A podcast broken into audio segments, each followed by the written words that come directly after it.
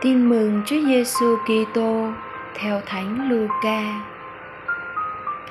Khi ấy, người Pharisêu hỏi Đức Giêsu bao giờ triều đại Thiên Chúa đến.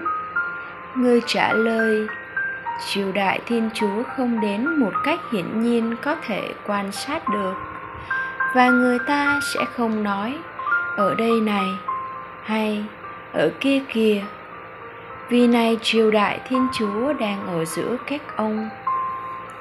Rồi đức giêsu nói với các môn đệ, sẽ đến thời anh em mong ước được thấy một trong những ngày của con người thôi, mà cũng không được thấy.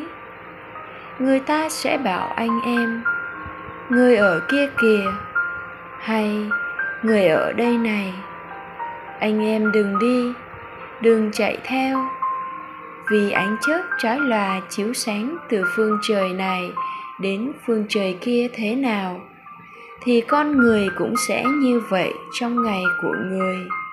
Nhưng trước đó, người phải chịu đau khổ nhiều và bị thế hệ này loại bỏ.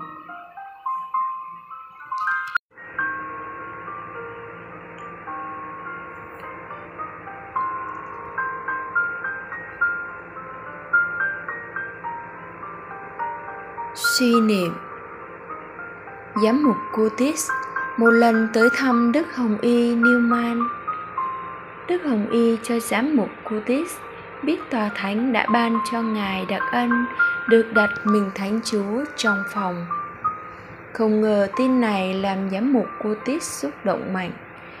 Đến nỗi khi Đức Hồng Y mời giám mục ở lại ban đêm, giám mục đã trả lời rằng tôi không thể nào ngủ được. Khi biết chú của tôi đang ở với tôi, chung một mái nhà, thiên chúa luôn ở bên chúng ta, vì người toàn năng hiện diện khắp nơi. Nhưng một khi chúng ta ý thức điều đó, một khi có bằng chứng nhắc nhở tới sự hiện diện đó, chúng ta thường xúc động mãnh liệt.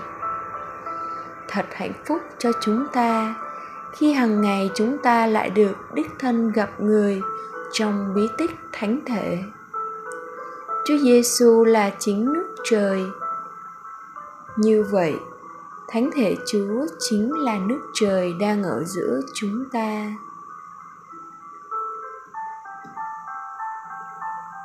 Mời bạn. Bạn có phải là người không còn niềm hứng khởi khi tham dự thánh lễ? Hay bạn mong thanh lễ mau kết thúc để đến điểm hẹn hò vui thú phàm trần như bàn nhậu, người yêu hoặc lo chạy mánh. Chia sẻ, bạn có biết không trong thánh thể, chúa giêsu đang khao khát được chúng ta đến với ngài, tâm sự với ngài trước mọi nỗi lo, mọi ưu phiền, thậm chí cả tội lỗi của chúng ta cho ngài. Sống lời chúa.